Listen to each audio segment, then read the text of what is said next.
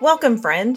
We are so glad you've joined us to listen in as ordinary people share their extraordinary stories of how one man changed their lives forever. No two stories are the same, yet it's our hope that you'll relate enough to want to meet the same man all our listeners have met.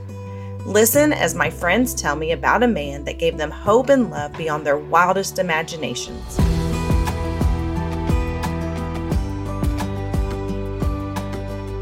Josh Holland, welcome to the Tell Me About a Man podcast. Well, I'm glad to be here. We're so glad that you've taken the time to um, tell us your story. But before we get started, we like to break the ice a little bit Okay. with some questions. What is a bucket list adventure for you? Oh man, I want to base jump off of uh, something tall. Why am I not surprised? yeah, if you know me at all, you know that I have zero fear or shame or anything like Right. that. Right. And so yeah, I would just. I have me and my brothers had a joke for a long time that we wanted to learn like license base jumpers, Uh-huh. so that we could go to the Grand Canyon and be like, "Hey, you want to see something crazy?" To just a random family and then just jump. Like, My mama heart just like, Right. oh man. Yeah. What? So when you base jump, do you land in water? Do you just No, okay. So the base jump is uh, parachute. It's basically parachuting off of a cliff, um, and you, hope it opens? yeah, you got to pull pretty quick usually on those kind of things. So Probably by the end of this podcast, we're all going to be thankful that you know a man. yeah, Because just so. in case you get to do that, it Yeah. could be an issue. it is good that I know a man. Right. That's true. Um, one more thing. Um, cake or chips and salsa? Chips and salsa. Okay. Yeah, immediately. Okay. So far, that's been the the majority wins. Chips and salsa. Yeah, cake just. Uh, I, I like cake, but yeah, chips and salsa. It's so much day. easier and fun to eat. Yes. So much easier. All right.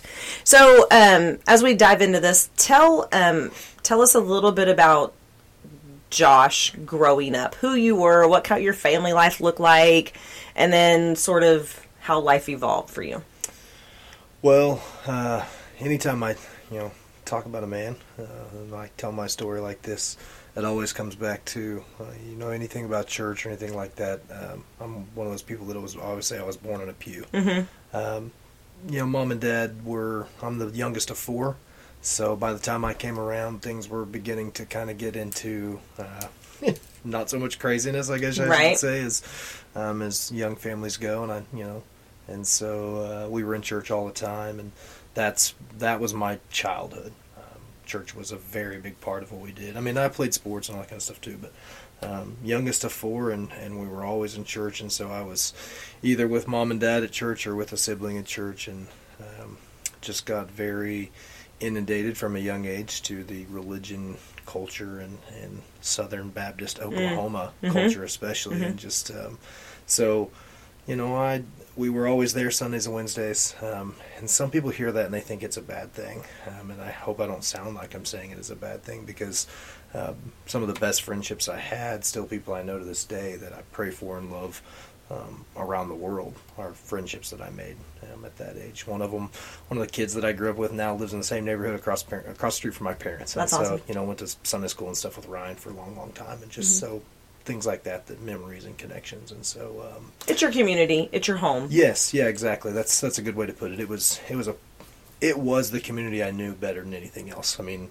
played sports and all that kind of stuff from the time I was little, but that wasn't a community like it was at church. And so, um, potlucks and you know awanas and things like that that we were involved with, and um, all of that that really shaped a lot of my childhood. I mean, Mhm. just a lot of what we did and based our vacations and things around. Mhm. My dad was a you know a, servant and a deacon, and so my mom was the secretary for a long time. And um, so you know when you go on vacation and things like that, a lot of it was based on what you know events and things were happening in the church. And so, Absolutely.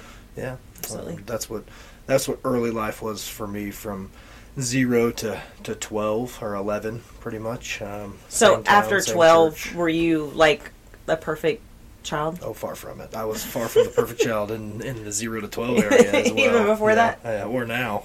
But yeah, um, you know, as as the youngest of four, and um, you know, as we talk, you'll hear, I'm sure, as I ramble and, and Mhm. say goofy things that I I know I've got a, a, a hint of ADD, ADHD, whatever it was they called it in the '90s. Right.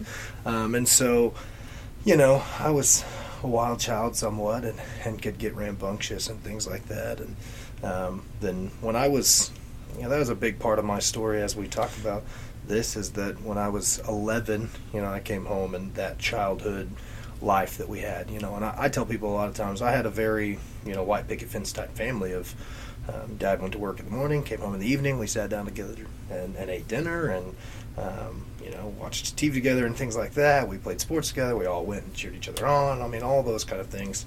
Um, and, and it came, in my, you know, words sometimes, it came seemingly crashing down as the 11 year old Josh came home. And dad was oddly at home that day from, from work and Mm. found out we were moving to another country and uh, Oh, wow. did that big, you know, Oh, wow. jump from Claremore, Oklahoma to Mendoza, Argentina. And, and Just like that. yeah, I mean, it was a couple months after they came home and told us, and trucks were in the driveway, and we were taking long flights. And so um, that world changed very quickly. Mhm. Um, and so I was thrust into something different. A different Uh, culture, for yeah, sure. Majorly. It, I mean, we spent, for, I mean, it was very short after that that we were taking some extra Spanish classes and things like that here, Mhm. um, and we were uh, trying to get prepared to go down there, at least have a base knowledge of where we were going, and um, which was you know pretty much not helpful at all because we got Right. there and there was you know it was totally just It's a different lingo. Yes. It's like southern versus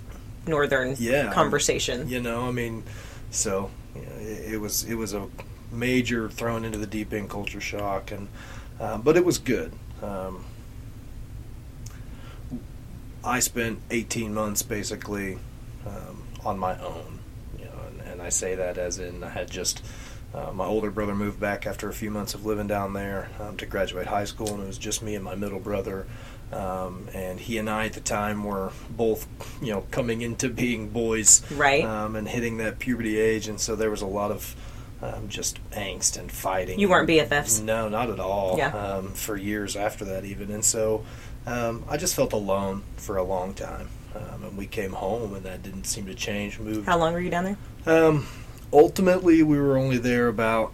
We were in country for like a year. Uh, we were supposed to be there two, um, but that was smack dab in the middle of 9/11, Mm. um, and so uh, unrest went all over the world. A lot of people that don't that weren't living anywhere other than Mhm. uh, the country or the U.S. Um, and and don't have any kind of connections outside don't realize how much 9/11 jacked up the whole world Mhm. um, and caused crazy things all over the place. And so for us, um, my dad was in oil and things got wild down there, and, and countries and governments got crazy. And so his um, his company thought, you know, we better bring your family home and Mm. just get you guys back. Makes And so ended up back home and. Um, you know, we had lived for the first, you know, 11 years, 11 and a half years of my life in one house on a couple acres and across street from my best friend. And then we moved home and moved to the far other side of basically the county and um, things were different. And then we moved again not long after that and bought a house that my mom and dad still live in. That was still um, not where I was from um, in terms of like neighborhood wise and I lived in town for the first time in my life, and so things were just very different. The you know kids from the neighborhood were kids that I knew from school, but weren't like my friends and things like that. And so, What's the population of Claremore, Oklahoma? Well, Now I'd say somewhere maybe around thirty thousand. Back then it was probably mm, twenty, maybe. So, in Oklahoma wise, because hopefully people are listening to this who don't understand rural America, that's small. That's that's a small town to someone, say from you know Yeah, like- Pittsburgh, Pennsylvania. Yes. But to us, that's a pretty decent yeah. size. So In- there in were Oklahoma different terms, groups. It's a five A school. It's a 5A um, school. versus like here in where we're sitting in Lindsay, Oklahoma, which is a three A school, which is you know Like three thousand people. Yeah, exactly. Yeah. So. you, it wasn't just like you know you had sixty classmates. You had hundreds. Yes. So you definitely were, and you left for a while. People change. Yeah.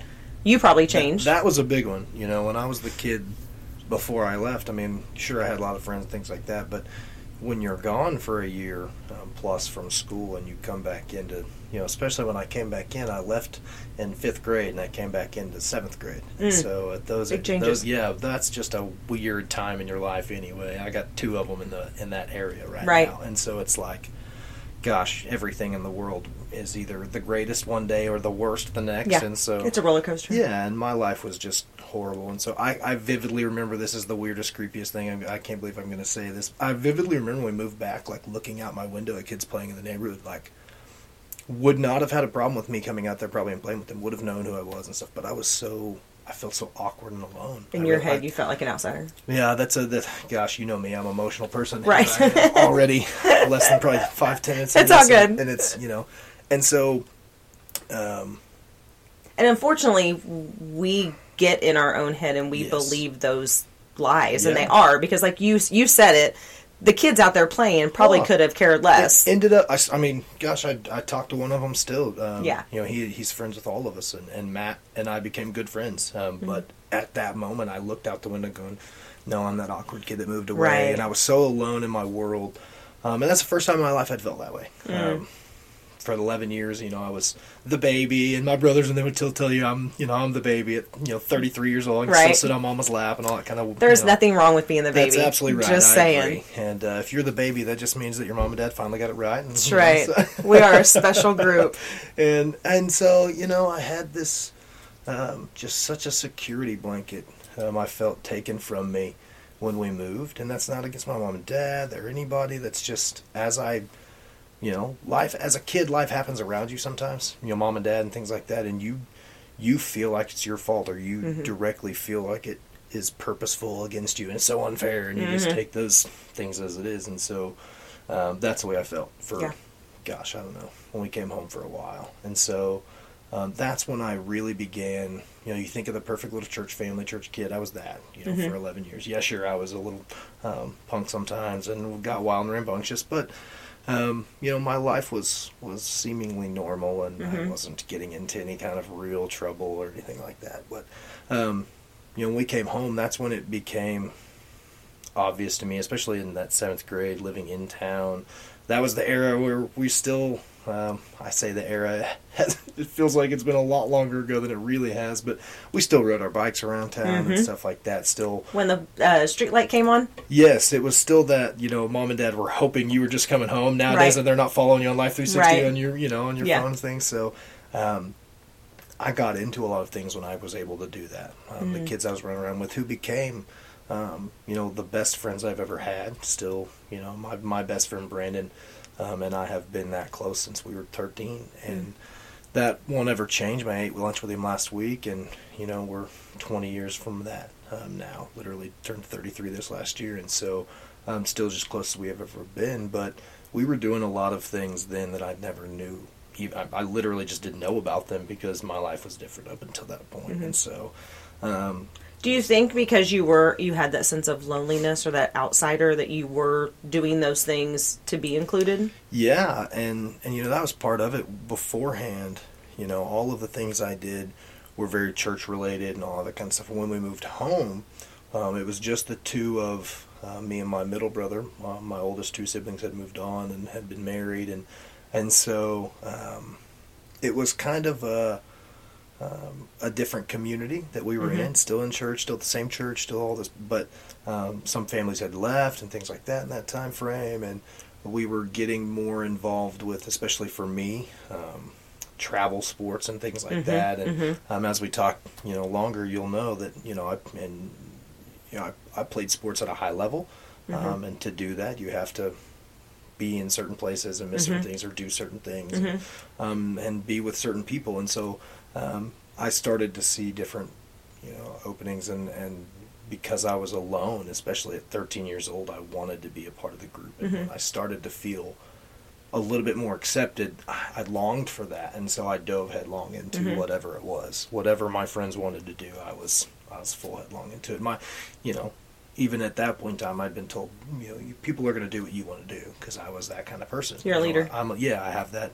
You know, I, I don't like to say that. I never have, um, and that's why people say I'm a leader, and it drives me insane. It's like I'm sorry God gave me humility. I, you know, Right. that's not a humble thing to say, Right. but it's like you know, it, it that's that's not my mindset, and Right. so, um, but it was, and that's how it worked, and you know, and so that what it was. I dove into a lot of things, and Mhm. you know, you know, we can talk about. So are we talking like you threw some eggs at some houses, or you like smoked a pack of cigarettes, or you Oh. like stole a car, or you like robbed a store? I mean, I didn't steal a car because it was my parents, but I took one before I had my license, so if that counts. But yeah, all of the above. Oh man, I was just guessing too. I, I have done all of those things. I have egged, you know, back literally in, you know, what is it? It's one twenty three twenty three, and eggs are like eight dollars for you know, Right. a couple of them right now. And so uh, back then, before eggs were so expensive, we used to throw them at houses and toilet paper as well. And yeah, I did all of that. I. You know, saran wrapped cars with chocolate syrup and all sorts of terrible. terrible was it was it coming from a place of like just being funny, or was it coming from a place of like vengeance and anger? I think at first, when me and my friends started getting into that kind of stuff, um, and just being, I mean, I, I- if you think back in that era, you know, they had the punk rock thing, and we were mm. very into that, like, you know, Blink 182 and all those kind of, you know, punk rocker mm-hmm. bands. And I hate to say that music influences you like that because It I was for the longest time against that, but I believe It that it, does. does. And you have that, you kind of buy into those cultures and things like that. And so we were just being cool and, Mm-hmm. and destructive, and we thought that mm-hmm. was a, a cool thing. And so, but at first, I think it was funny. You know, we were, you know, you go to a bathroom. My parents live by a golf course, and you just take all of the toilet paper from the roll and just string it everywhere, and just leave, leave a huge mess. And it was just to us, oh, anarchy, and we're just Right. being ornery kids. Right.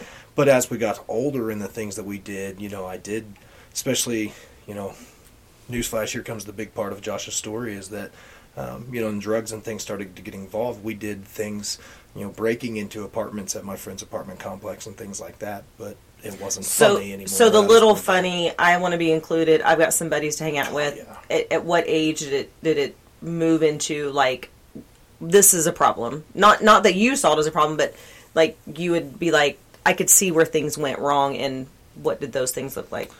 I was probably um, somewhere between 16 and 18 in that area. Okay. It had been a few years of, um, you know, dabbling here Testing and the dabbling waters. there and getting away with what we could and, you know, trying lies to see how far we could take them and, Mm-hmm. and, you know, bending the truth to see how far we could bend it and things like that. And so, um, but by the time I was that age, it was like, okay, I know how far I can push and I know how far I can Mm. go um, without getting caught. And so Mm-hmm. we would toe that line all Mm. day, every day, most of the time. Mm-hmm. I mean, from um, dusk till dawn, it was whatever we wanted. We, you know, and the sad part about that was is that I wasn't a bad kid. Um, and I say that in terms of like I know I was doing a lot of you know, Mm-hmm. harmful things, but I, I went to class. I had good grades. I was respectful um, for the most part to my teachers, Mm-hmm. um, and I didn't. I don't want to say that I ever you know, was perfect or whatever but in terms, but I wasn't that kid that stuck out like, oh yeah, that's the kid. You know, if it was, you know, you're talking about who's who. I was, I was who who who's who is most dramatic because I Right. I was just always. So were you kind of so- living a double life? Oh, the yes, completely. I mean, I was a two I was a two faced person for years and years. Um, Really? I mean, even into adulthood, when I started getting sober and away from those things, I still found myself having to pull myself out of that, you know, two faced person, being the real Josh, and stop, you know, hiding who I really was from people. Mm-hmm. So are you showing up to class high or drunk? Oh, every yeah. Even Really? I started showing up to school high, um, you know, doing the whole as as the kids say, wake and bake uh, type thing. Um, from the time I was like 15 on, um, I rode to school with my brother, who's a senior when I was a freshman, and um, I got to I got opportunities to play higher um, as a freshman and things like that. Got to play up and go to varsity practices, and I won't say I ever played, but uh, as a freshman, but um, JV and things like that. That you know, um, I got You're around old- older influences. I was gonna say, and I had an older brother who's a senior, and so I got to be around some of those older guys, and um, like me and Brandon would get, you know, run into these guys before school, and, and you know, go to a parking lot deep in, the, you know, a truck deep in the par- deep in the parking lot. Sorry for getting my words out, and um, you know, light up or, or smoke a joint or whatever it was, and I'm um, and go to class, and so.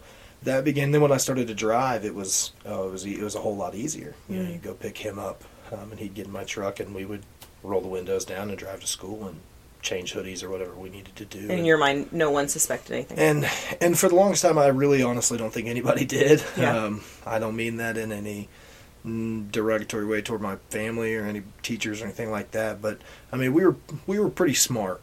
Um, we wanted to live that double life because we liked both sides of it and the, Mhm. and the things that we got from Mm. both sides of it. And so, um, you know, you come to that, you know, the passage in scripture about um, you cannot serve two masters. Mhm. Um, there's, you know, the reason people do is because they like what comes from one or the other master, and, and then they realize, oh, both of these have good things, and you begin to, you know, you get torn in two different directions, and it just doesn't work out. And so, for us, it was, yeah, getting accolades from being a great athlete, not getting accolades from all these dudes because they know I'm a party animal and does all this cool stuff and whatever behind the scenes, and so. Um, I tried to hide that for the longest time. And so we would get high, go to school, go to class, um, go to practice, and then leave. And I had a job. Um, and so this is where it got to be even worse. Um, and, and the whole, I should backtrack, I guess. Um, we're talking about a man. And um, this whole time, throughout all of this, nothing from my childhood changed. Um, mom and dad still big, big influences at church. Mhm. Um, still involved heavily in the youth group at my church.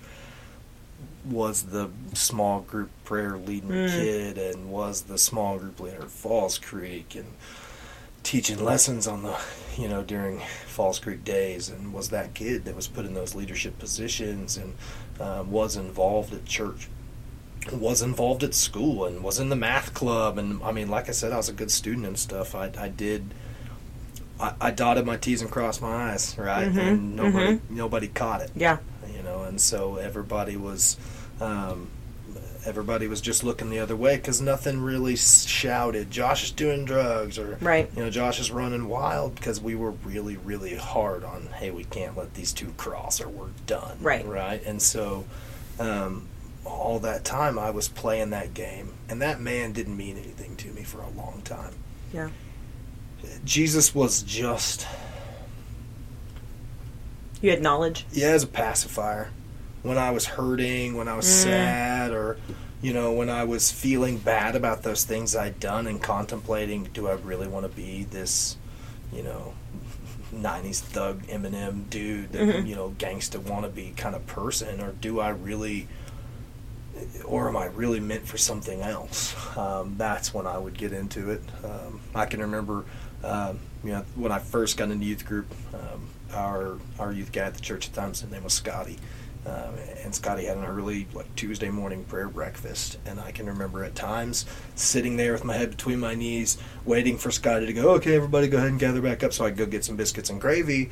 Um, and I remember other times just being and you know this from personally knowing me, it, deep in prayer. Mhm. Um, and it's always that's that's one of the spiritual things that I know that God has given me um, in my life is is prayer. And so, um, and I think anybody can if they practice. But Right. um, you know, for me, that as a younger person, that was something that was a place I just felt like good, just letting it all Right. just flow out. So you knew there was that. good there. Yeah, But I- you enjoyed this other life that you were living. I felt so.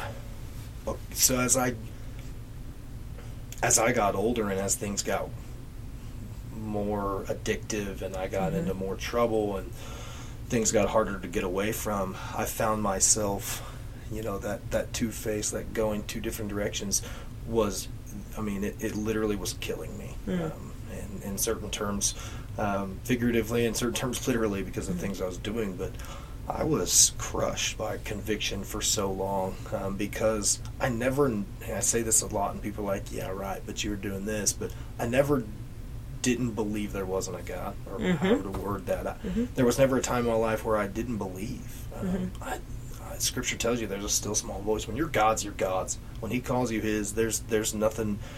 Until the day you die, He's gonna haunt you. It's like yeah, that's that's Mhm. a terrible way to put it, but you're you're gonna feel that conviction. You're gonna hear Him calling you in those times, and, and that was, you know, there's so many stories that you can relate to with that of, you know, um, gosh, you think of Jonah and just him hearing God telling me know, blatantly, "You're going to go here and do this," and him saying no and going the other way, and just Right.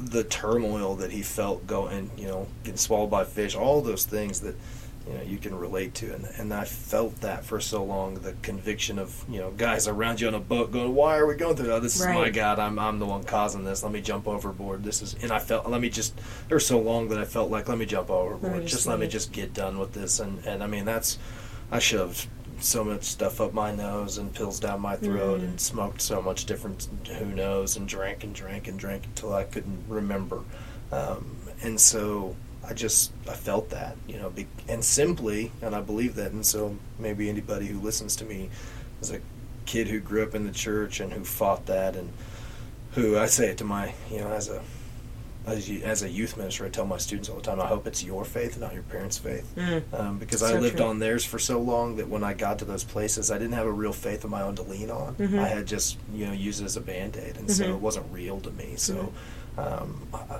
when I really truly needed it, it, I didn't know how to access it, it. because I was like you said, I just had knowledge of it. Yeah. I didn't really connect to it and really pour into it, and so um, after so many years of, of letting it be fake, um, it really started to hit home when I was about 16 or 17. And I had gotten in trouble for the first time.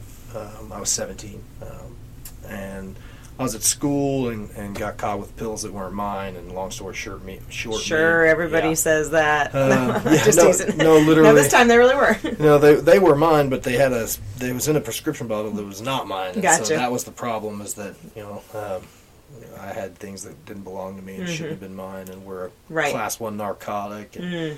So I was dead to rights at school. Um, I think the luckiest thing about all that that that God ordained in my life was that I was still 17, Mm. um, and so Mm. I lucked out. Yep. Um, could have gone to prison. Um, probably still could have gotten in trouble. They probably could have tried me at 17 and, and caused me because there was a whole bottle, a whole big, big, big bottle of pills. Those three Yeah. month type things. And Wow. so, um, me and Brandon got caught and got in trouble and got suspended. I had to go through multiple weeks of counseling and group sessions and all Were sorts your parents shocked because is it am I, is it to understand that up to this point they thought things were fine? Yeah, for the most part. I think Really? that they were shocked. I, I think they knew things were going on. I think they had started to realize that I was not who I really was acting Mhm. like. Um, and I think that when it happened, though, they were shocked at the like all of the things that came to light. Um, How deep it really yeah, was. I mean, so They thought my son's just out back road and doing a couple things, but no, he's like it's yeah, serious. he's out there drinking with his buddies or whatever. Then Right. no big deal. He might be smoking pot, you know, some, Right. some kind of. Not that they would have been okay but- with that, but they were there were knowledge there, but I don't think Right. they had any idea that their son was dealing drugs and Mm. and yeah, had all sorts of drugs in his system. I mean, when I did a uh, for the school's sake, I had to do all sorts of stuff, um, and I stay f- say for the school's sake because that was the first time um, you heard me say that I got in trouble, and so it didn't Mhm. it didn't click that time. But Mm. I got sober for the first time at 17 um, in years. I mean, uh, for Wow. for a long time at that point, we had been whether we were smoking or or trying to find cocaine or pills, and it's not like I was, you know, rolling in it like I'm some New York Right. kingpin. But for a 17 year old kid, when you can constantly find enough pot to get high every day, or somebody that's got Xanax, or their mom that's got Xanax that, you know, they're stealing from the cabinet, or or Yeah. you know, uh, the older kids who had gone to graduate and they're in college now, and so cocaine is on the table, and you start finding these things. And so when you're constantly being able to have something to get high on, it wasn't, you know, some people were like, how, how do you call yourself a drug addict? You weren't. And I was like, well, I was addicted to being high. It wasn't the fact that I had to be high Right. on one certain One thing, thing. but I was just- high for. There's a stupid line from an Eminem song that talks about how I can walk around high on, or for months on a buzz, and that was a true statement, and uh, it was almost a goal basically Yeah. for me and my friends at that point. We had gotten to that point of wanting to be that way, and so yeah, I think when they found out the extent of what all was going on, they were probably it was pretty pretty shocking. yeah, um, big time. Um, and so that was a like a major eye-opening moment for them, for me too.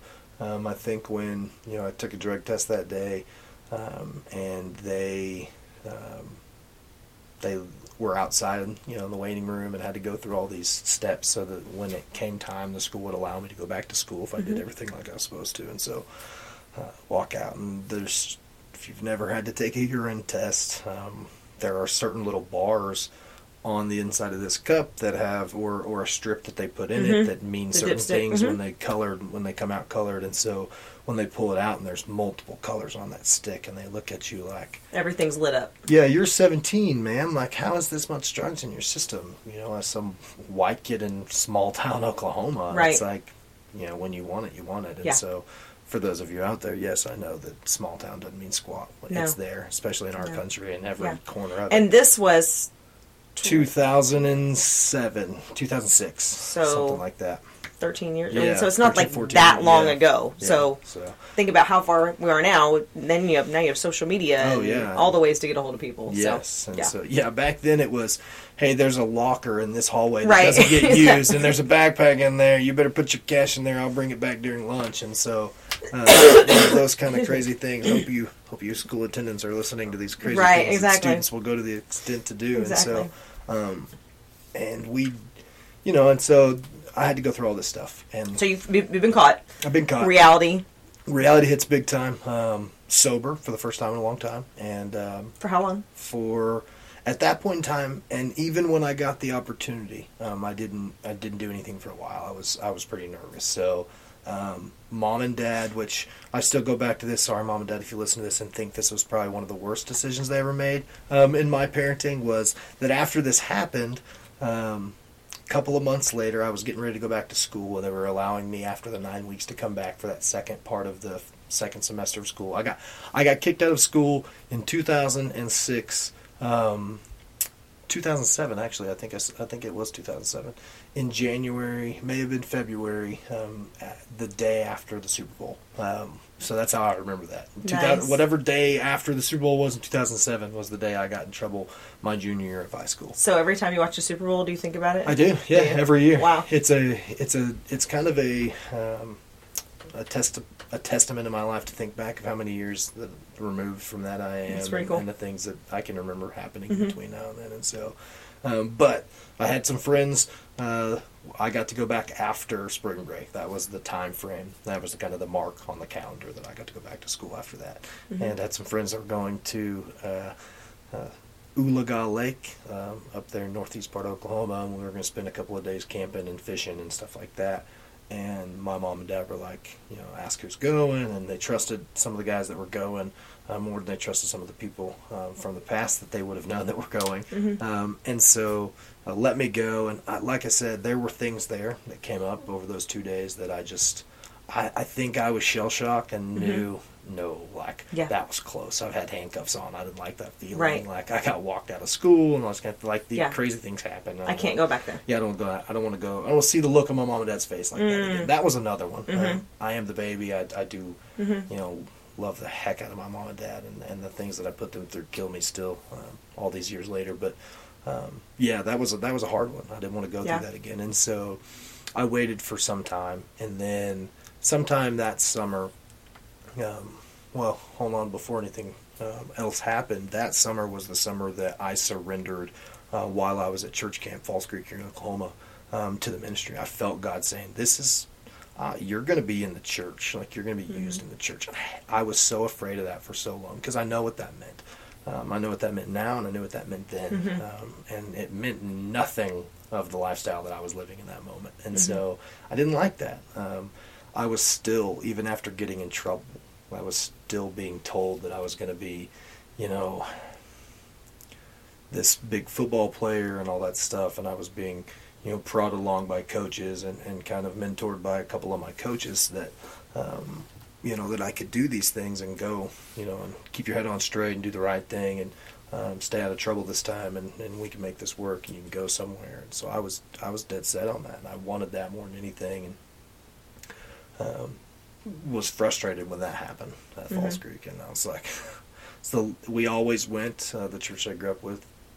If you don't know, uh, if you're not an Oklahoma person, listen to this. Right. We have a church camp here, and it goes literally from the first week of June to the last week of July. And that eight weeks, um, there's about six to eight thousand kids Yeah. on campus every single week, or eight thousand people, I should say, Right. um, up to every week of the summer. And uh, we always went toward the end, um, the very last couple weeks of July, seven or eight, and um, I was frustrated because I knew I was about to go back and hit two a days and hit practice hard and go into football like senior year. Here we go. Mm-hmm. And knew I had stuff coming and big opportunities and hearing the Lord tell me that it was I, I blocked it out even more and I think it made me angry. And so I think in my mind Mm. I was like, not my plan, God.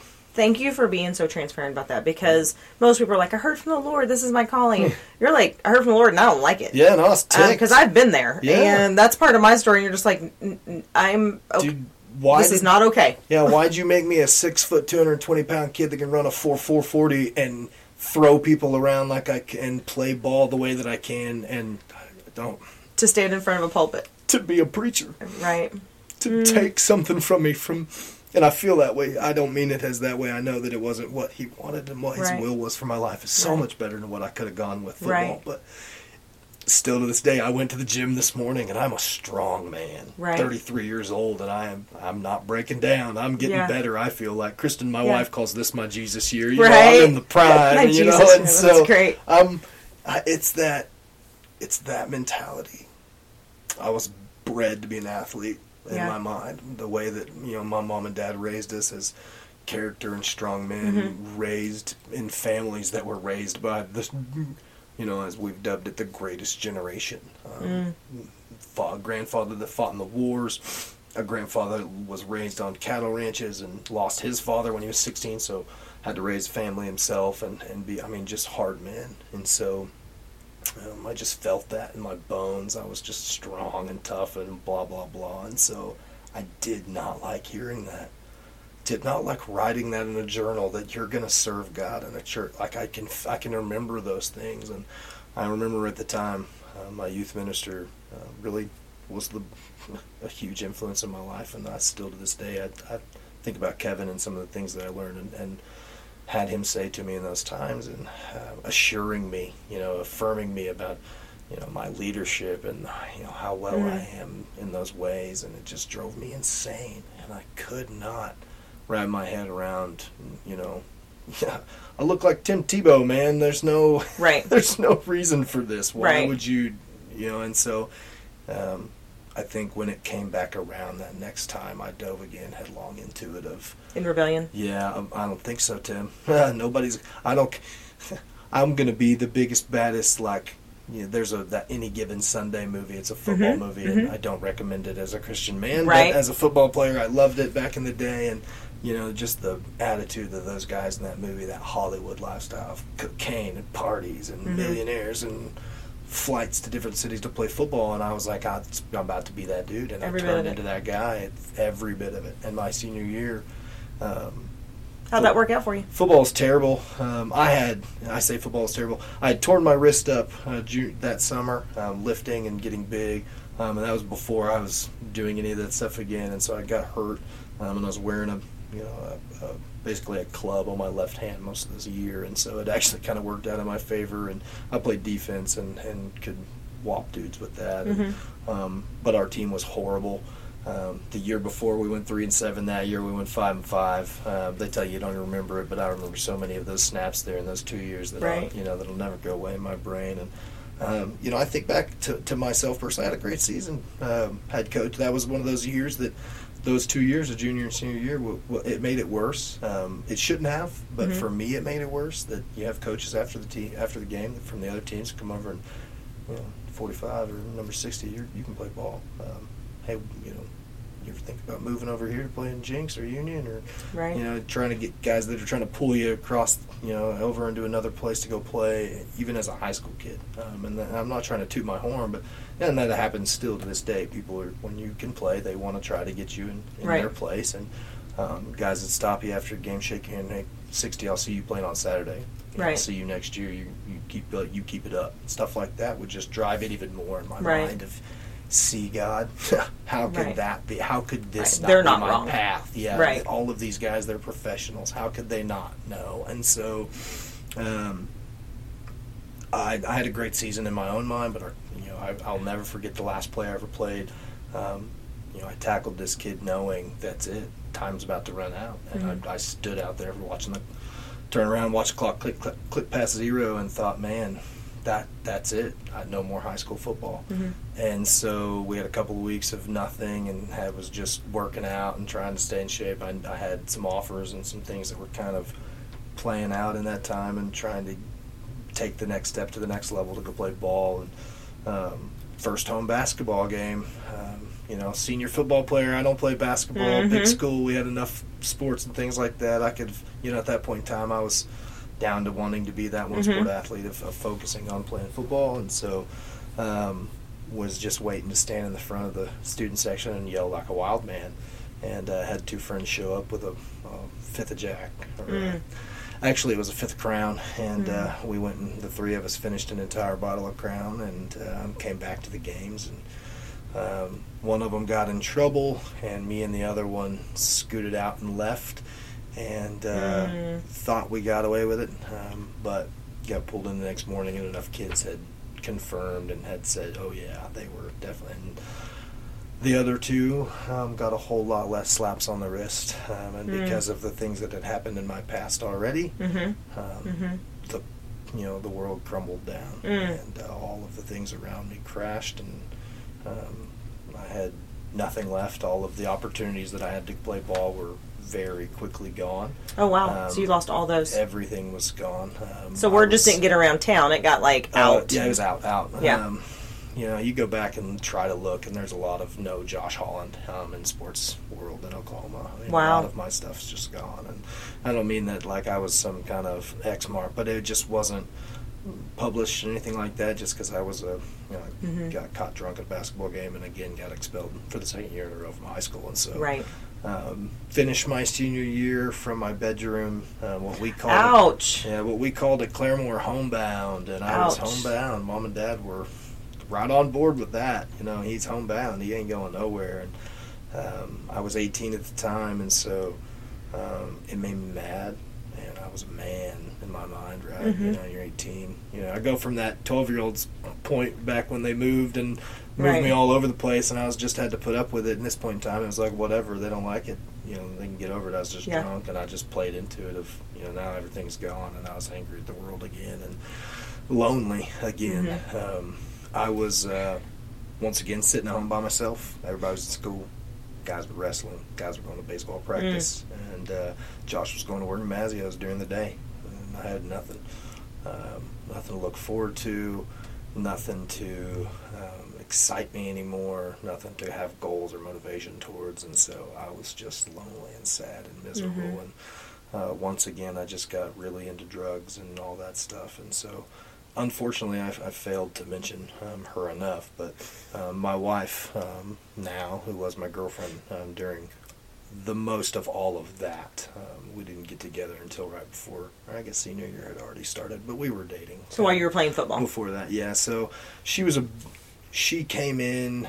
Um, and was a friend of mine, and we've been close and friends for years and years and years, and um, ran in the same group of people and things like that. But um, we're just friends um, until right before senior year started. But had watched me go through all that stuff, and um, even some of those people that I was kid friends with at church and stuff. That um, she was like them, and they just constantly trying to keep me from doing those things. And I Mhm. knew what I was doing, and you know, I bragged and act like it was funny around my friends and this, you know, my age people Mhm. um, because I wanted them to think how cool I was because I was the drug dealing kid that everybody, you know, had the shades pulled over on. And Right. so, um, literally kept me alive um, more than once and Wow. um, just just things like that that I think back to. But um, she was watching me go down this spiraling path and um, didn't want to be a part of it. Had a lot of stuff going on in her own life. Um, her parents were going through some.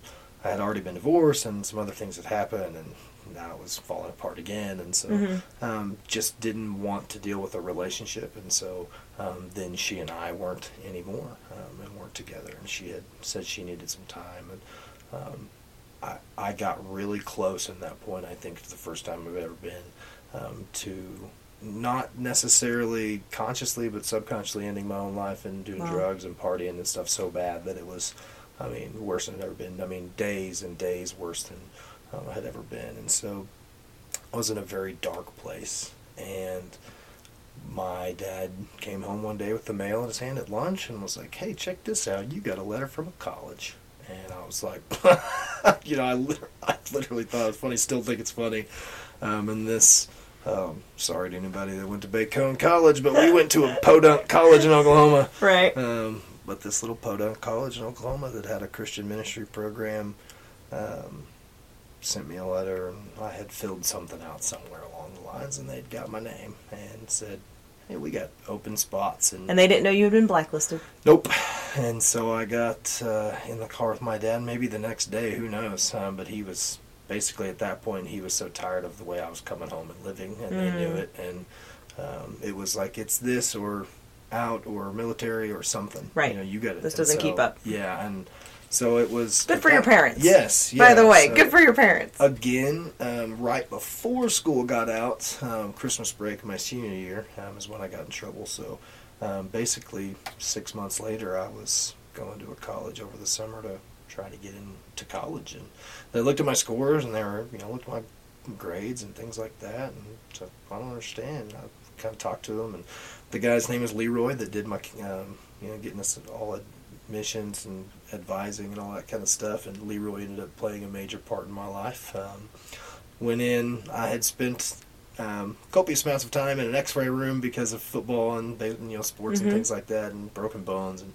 so um, I thought, you know what, they have a radiology program here. That'd be really cool. And so I got on the radiology program, and he was like, "That's you know, it's a good program. We have a lot of students graduate out of that. It's one of our best." And um, so that was fine. And but he never left me alone because Mm. he was the liaison for the Christian ministry program, Mm. and he had just known him and my dad just hit it off immediately. Mm. You know, guys like Gordon and Leroy, names like that, they Right. had to hit it off. Right. And uh, you know, they talked. And my dad told him all about me and stuff like that that day that I enrolled and so he knew that I knew Lord and knew that I was in need of somebody on that Mhm. campus to keep an eye out on me. Probably is what my dad may have been thinking, and so um, got me hooked up with these um, Christian ministry people.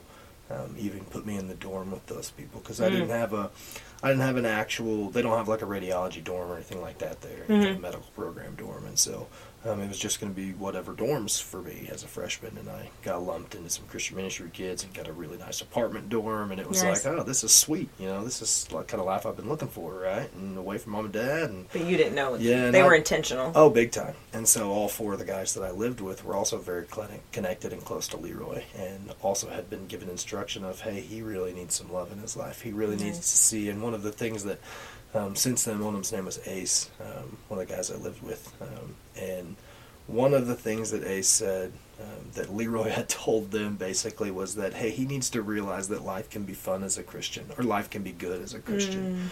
Mm. Because as a kid, you know, that's all I saw was perfect little Christian families and Mhm. perfect church stuff, and I don't, you know, you Yeah. never saw life. And then when life came along and I dabbed into it, here Right. we go. It, Yeah. And then I got in trouble and had, you know, was still, you know, a big, huge dude and could lift on. I mean, and so it was this.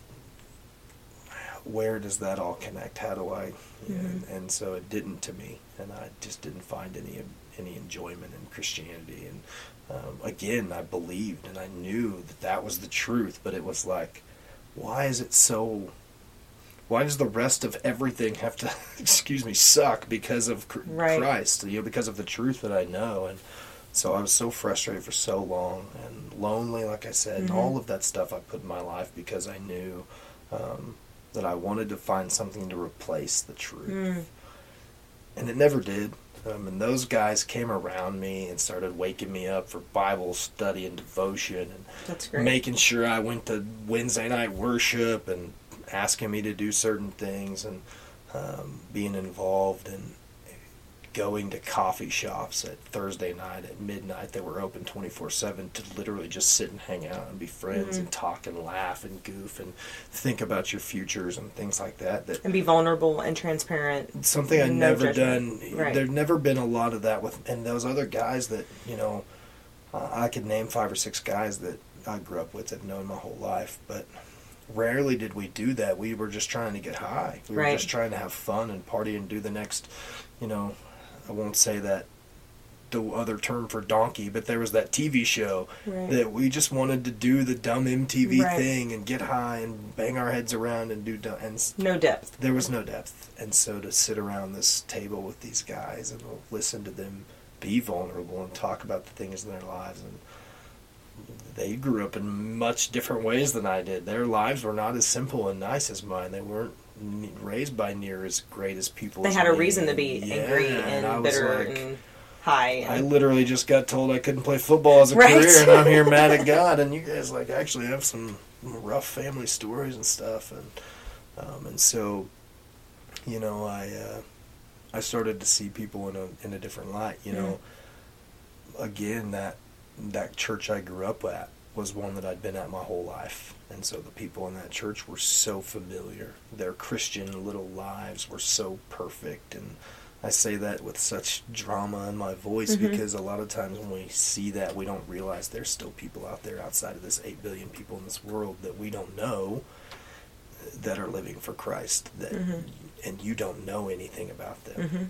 You don't you don't know all the things about Kelsey and you don't know all the things about Jesse and all these kids that you grew up with and you know they're not the same people that you've seen your whole lives and then you start sitting around these and they're sharing their stories and you're going okay those people weren't just as fake as I thought Mhm. they were real and, Mhm. and they were trying to help me and they were going through things like I was and so I say all of that to to come full circle to these guys sat around with me looking at me going you just have to realize how good God is, man, Mm. like, and and how tainted we make things, Mhm. and and so you talk about a man,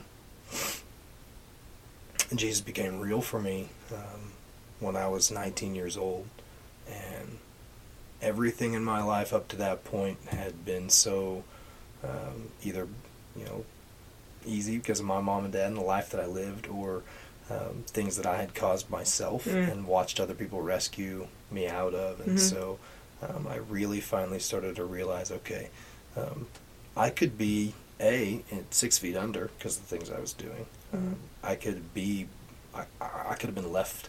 He could have let me run down that path Mm. and not taken those things from me the way he did. Um, I look at now losing football as such a blessing which is hard for me to say because I still love it. I yelled last night at the TV because the Cowboys are losing to the 49ers in the playoffs, and I've been dreaming of that since I was like seven. And so it's like, you know, still angry about football, but so much, uh, so much rode on that in my mind. Mm. And to see a game, you know, that doesn't truly make a difference in your life. Um, I mean, this is a fun game. It's a blast, yeah. Right. But, you know, so is checkers if you play it with the right people. So Right, I mean, exactly. um, that, that truly didn't matter, and um, I realized that he didn't leave me because I didn't believe he truly mattered.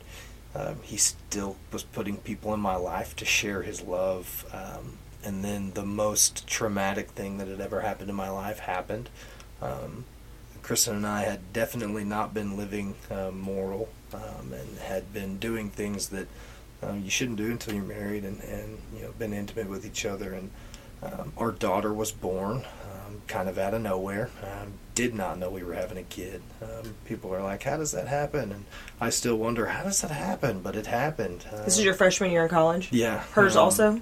uh, kind of. She did tech school and, and was a She had graduated high school. aide and was done with high school. And yeah, we were uh, out of school and uh, the summer of my fre- after my freshman year of school. Um, you know, so that whole freshman year we had been living in that you know that way, and she'd come there and I'd go to her mom's apartment, you know, or whatever. And Mhm. so. Um, you know, there's pictures from our daughter was born on August 4th, and there's pictures from July 4th of us on a boat, um, and she's wearing a bikini that summer, and just there's, you know, No clue. we had no idea, and then a month later, here's a baby. That's crazy. Um, and the biggest part of that whole story, yes, we had a child. God miraculously gave us a child that was healthy. right. The lifestyle. I mean, she was not anything like me at all. She didn't do any of the stuff I did, and so, you know, luckily God gave you know her the you know genius mind not to be a loser like her Right. boyfriend was, and so she wasn't around and putting all that stuff in her body. God miraculously did that to the right one of us, um, but also um, she was healthy. Nothing was wrong with her. Mhm. Um, she's 13 now, and God help her. I wish she would have had some problems with her mouth sometimes. Um, but she is. Um, she's so much like her dad. God help us. Um, but beyond all of that is that so many of the people I had scorned in the church and had turned my back on and had cursed out or been angry with because of you know saying things to my mom or dad that they had seen or heard me doing Mhm. or whatever were sitting in that lobby when we came out that day waiting to love on us Mm. had filled the pantry at the apartment that i had gotten um, had bought and lord knows how much um, worth uh, in baby clothes and food Wow. and diapers and everything we would need in like 36 hours or less by the time i got out of the hospital with kai and kristen all of that. I mean, done. my my apartment was furnished and all that stuff was there. I mean, she had more stuff than I did at that point in time. It was, Wow. um, and it was God saying, "Hey, once again, I'm not leaving you behind." yeah. Um, and hear me when I say this. Anybody that hears this, um, a guy named H.B. Charles, who's a pastor at a church in California, Shiloh, somewhere in California, um, Shiloh Baptist Church, said this one time about his own walk that um, the Lord saved him from having to go through all of this stuff that I'm talking about. Um, and so, if your story is not like mine and not crazy and all that kind of stuff, do not fret um, because God saves you from all of this terrible, horrible stuff that is in this world that the deceiver wants to tell you is good and, and Mhm. ruins you.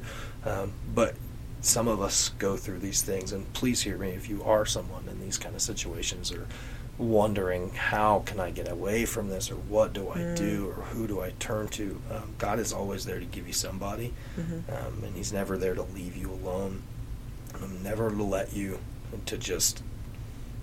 Perfect example of to, a place to say this. He's never just going to let you die in your sin. He had a son that he sent for that, Mm. and I noticed in that moment of having a child, why God?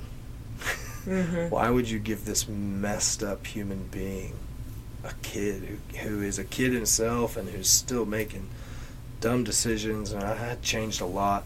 You know, that year of school, really, those guys worked on me and kept me, and my mind changed on on the church culture and Mhm. who people were and, and the way that God worked. And, and I started to truly see, you know, the, the community of faith that I had and, Mm. and the, the love that God gives through the people that He sends you and all of those things.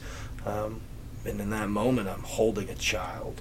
Never would I have imagined being a father at that point in my life. Mhm. Um, and I told some friends that shortly after this happened. Uh, I told some friends, I said, I don't think until the other day I truly knew what love was. Because I would die a thousand deaths for this kid. Mhm. Um, and she's not even able to look at me yet. Can't even barely open her eyes. Um, and I would die pill killage for this child. Mhm. And I felt more understanding in those first couple days of my daughter's life the way that God feels for me than I ever have. The understanding of I love you way more than that. Mhm. All of the Yeah. things that you've gone through, Joshua, I love you more than that. Mm. I am still here. I'm still calling. you, I'm still putting people in your life. You know, you get these guys at school that are just dying to help you and love you and, and carry you on, and um, all because they want to show you that I'm here to love you and, and didn't leave you and all of those things to just wallow in. Um, and so, you know, here we are. We talk about this man. Jesus Mhm. was, like I said, not real in terms of I knew he was real, and that, but he wasn't real to me in terms of um, where I would turn for strength and hope and Mhm. encouragement. Um, that was all just a farce that I used to tell everybody else who came to church that hey, if you're here, this is what you're here for. This is what the church is about. We're here to tell you Mhm. about this. Um, and I think I finally got to a place where it was like, oh, I really truly need this. Right. I really truly see in my life now why I need this. And it wasn't even because of her, it was because of me. Yeah. I am this child in your eyes, God. Right. I am this like like you see me in this way, just this perfect precious thing, and I am so far from that. Yeah. But because of your son, because of Christ and because of the grace and mercy that he gave us on the cross, you look at me like I look at this child Mhm. with so much love and so much depth that I, I just, I still now, I don't understand it. Mhm. Um, and that's the joy that I get from it, is that I don't have to understand it. But it's that, um, But you You did know, have my- to receive it. yeah, my, at that point in time, I had to let all of that hard outer shell Mhm. of loneliness and all of those pent up feelings go and go, yes, Lord, I see it. Mhm. I, I it has been and here's the thing people please understand when i say this um, so often we we choose these things. Um, we choose to put them in the way because we think something here is going to replace that. Mm. Um, something here is going to prove that base knowledge as a human that Romans speaks about it in the beginning of Romans talks about. We all have a knowledge that there is God. We Mhm. all have a knowledge that there is tr- like you know truth truth in that in that area. I don't know how else to put that. Then you know he says himself that the fool says there is no God, and and so I think that what I mean by that is that we try to fill that with stuff to make ourselves go, see, knew there wasn't a God, knew that this wasn't Right. true, and then, then we hit that spot of just full. You know, we we hear that verse of. Uh, Lay all cares down at his feet, all anxieties, and just cast your burdens on him. And in that moment, I went, Lord, I don't know what I'm doing in my life. Mm-mm. I was like, this whole time, I've, I've, I've spoken um, this whole month of January to my students about that not yet period, and I hated that not yet period. I'm, we're all in not yet periods in our Mhm. lives. We're not yet here, not yet there, careers, families, whatever it is, and and so um, in that not yet period of my life, I, I was so full of these things that I had thought were going to show me. Okay, all of this whole 19 years up until now has just been these people have just been you know, like the atheist or whoever want to tell you that it's just a, a fantasy story. And Mhm. You are so far from that. You know, Mm. and I'd experienced God so many times. I had been Mhm. in His presence, and I had felt His presence, and I had heard His call on my life. But I had put so many things in between us that I had to truly just Mm. okay, and, and as you said, just confess it, and just give it up, you know, and, and choose that, you know, that understand. And when I say choose, I mean choose the understanding of you're wrong and and he's real. Yeah. Like you're and you can't do this alone. Yeah, you can't do this alone. You're not going to be able to disprove in your own mind. You know, you have understood and have. You know, I tell students all the time: if you've had a Moses moment where the Lord's presence has been in your life, you will never. I don't care what you go through. You will never ever be able to think outside of belief that God is there. Right. Like so many. I mean, Lee Strobel, one of those authors that you know, he's got the Case for Christ. Um, that he talks about. Um, you know, he's basically a detective, um, and goes through just the detective work of trying to prove that God was not real um, as an atheist, and he proved to himself. And you see through his work and through this author, you know, the author's this book that he proves himself that God is real, and he turns Mhm. from an atheist, from being an atheist to Christian, and that's in my belief what happens is that we try so hard to prove ourselves that God isn't real that we come to the realization that Right. oh, I cannot I do cannot this. You are so Right. yeah, you're in everything, you Yeah. know, and I can't turn from you. So good. To fast forward, you're now a youth pastor, Yeah. and here you are.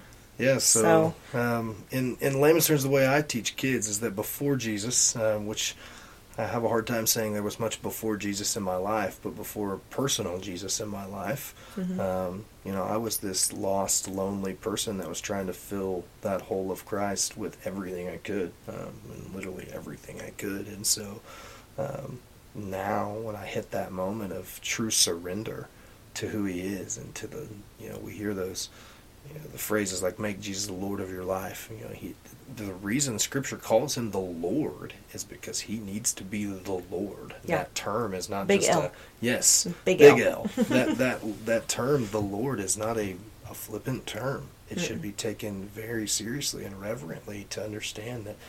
Yeah, he sh- he should rule me, um, Yeah. and we don't like to hear that. Americans especially.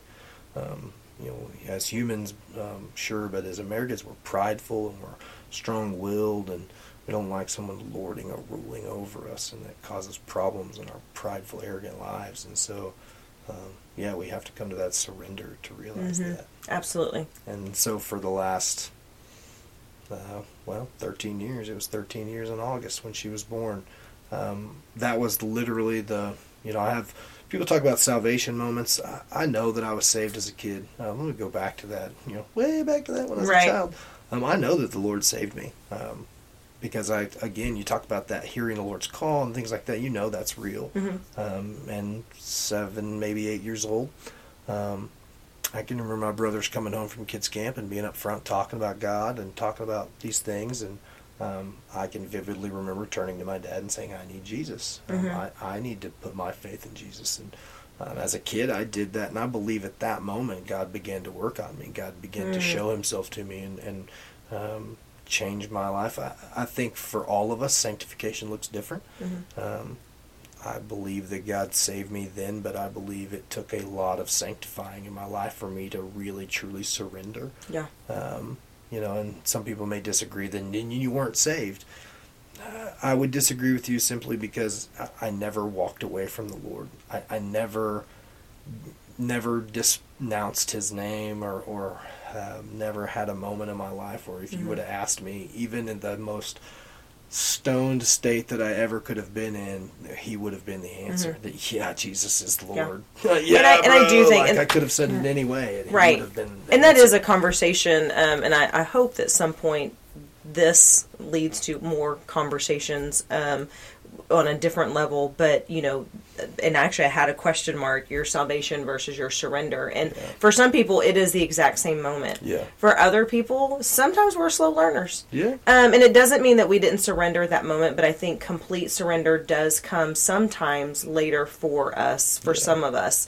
And I can say us because it was for me. And there was probably a 15 year, you know, 10 to 15 year gap there. It just sure. is what it is.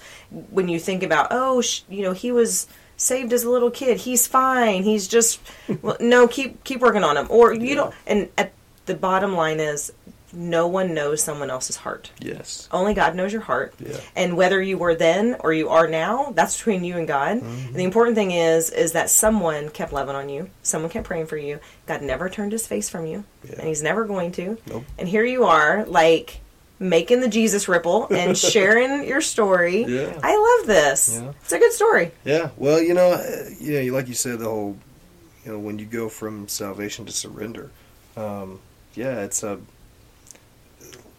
Sometimes we know we have that knowledge, like we talked about, that you know we understand. I know, like I said a second ago, you could have asked me at any point in time who he was, and he is Lord. Mhm. I could have answered like Peter, and it would have been true. It would not have been any kind of falsehood in my statement from my life, but you know, also that struggle of um, letting those things go and surrendering every piece of it because I was still so frustrated over so many things for so long that I was afraid. Right. How can your will be better for than, you know, how can your will be better for my life than mine? You Yeah. know, just because you saved me doesn't mean that I can't, you know, do Yeah. these things. And so yeah, that's And sometimes that's surrender. just maturity. Yeah, well, and that's a big one. I was, you know, I hate to say that, but I I was pampered a little too much as a you know as an athlete and things like that, and so it it, it fed into that. Yeah. You know, that's not a knock on any of those people. I appreciate the love and the Right. support and the encouragement that, and all of those people They were just doing what they thought me. was the thing to do. Yeah, they believed in me. They, you know, they heralded me as a, you know, who I was, and so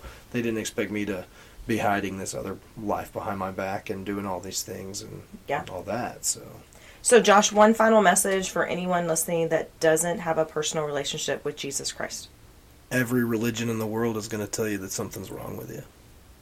Every religion religion in the world is going to tell you that, that they have a way to fix that about you, and that uh, if you do these things, God will love you. And um, one of the greatest examples or illustrations I've ever heard was David Platt was talking to a couple of different people from different religions that wanted to say that our gods were all the same, and he looked at them and he said, in a lot of ways you may be right, but in the one way that really matters is that my God came from off the mountain and down to save me, and your God is telling you you have to climb the mountain, and that is what Mm. I realize about my relationship with Christ is that all this time I wasn't even trying to climb the mountain.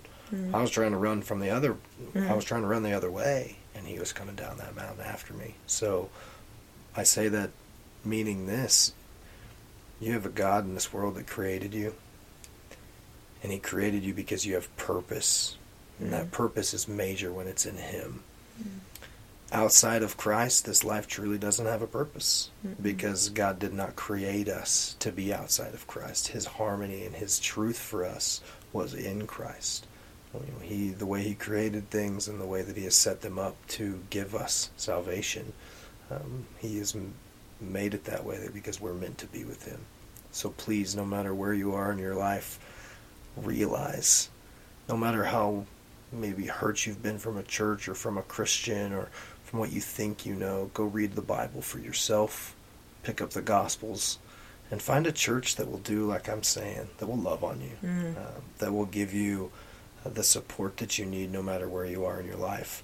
Look, some people may not like me saying this, but some churches need to chill out and let people have have their life as they come to Christ um, Mm. and, and work through those things. And I don't mean that we should just let sin happen in their lives and we shouldn't speak out against it, but that we need to realize that we can't expect people who don't know Christ to live like they do, and that when they walk into our churches, that people like me that had grown up in that church, just like the person who is feeling like an outcast or whatever, need that love, Mhm. need to be shown the support that hey, we get that you're going through X, Y, Z, and that you may be in this place, but the Lord shows us this way, you Yeah. know, and, and love them toward those things. Love your neighbor as yourself. Um, and that that is the way Christ loved people. Right. And I think that when you get close to Him, you begin to see that um, the true Christ of the Bible loved his neighbor as himself, and He died for him. Um, you, me, and everyone else um, that will call on His name, um, He died for us, and that relationship um, is truly just surrendering to that knowledge and walking by that truth that man he, he will give you all the blessings that you truly need not that you think you know, like i did that you want certain things but what you need he will give you Absolutely. rest peace, Peace. all of it Laughter. yeah Silly jokes with cool Christians. that's right All right, Uh, Josh. I appreciate you so much. Uh, Thank I you. I appreciate you too it's been a it's been a great opportunity to uh, to sit and talk to you, knowing that uh, you're a part of the reason I'm where I am these these days, and so That's a whole nother podcast. yes, it is. My dear friend, I want you to know that this man Jesus, my guest spoke of, is relentlessly pursuing you at this very moment and longs to love you unconditionally, no matter your story. There's no fancy prayer or special words, just believe, trust, and surrender. We've listed several free resources in the show notes to help you begin your relationship with Jesus and to walk in his truth and love today and for eternity. And to my brothers and sisters, if you already have a relationship with Jesus, then I encourage you to continue to pray for our guest and all who listen to this podcast, and to go tell others about a man that changed your life forever.